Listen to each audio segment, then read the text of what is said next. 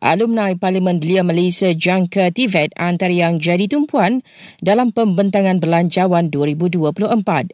Presidennya Encik Nazrin Faiz memberikan pendapat beliau. TVET ini bukan lagi bidang yang terkebelakang malah ia akan menjadi salah satu daripada peluang kerja atau kerja yang sangat-sangat tinggi pulangan manfaatnya kepada anak muda. Jadi saya rasa kerajaan mesti mempergiatkan usaha untuk memastikan lebih ramai anak muda tahu akan apa bidang ini Justru beliau menyarankan lebih banyak peluang pembelajaran dan kerja TVET dicipta. Kerajaan sendiri mesti mewujudkan lebih banyak peluang pekerjaan yang uh, mencakupi TVET terutamanya memberikan gaji yang lebih lumayan uh, terutamanya kerana ini akan menggalakkan lebih ramai anak muda untuk mencuburi peringkat awal di peringkat TVET dan seterusnya akan ada satu career path yang memastikan mereka akan ada bukan saja kerja tetapi sebenarnya kerja yang sangat-sangat baik dari segi pulangannya.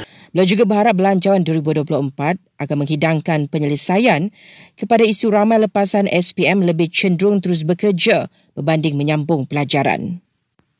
Sementara itu, kira-kira 570 individu menganggur di negara ini pada Ogos lalu turun 0.3% berbanding Julai. Menurut statistik Jabatan Perangkaan, daripada jumlah itu juga kira-kira 6% adalah penganggur jangka masa panjang, itu melebihi setahun. Menteri Belia dan Sukan berkata jumlah kes belia muflis amat membimbangkan termasuk yang baru memulakan kejaya.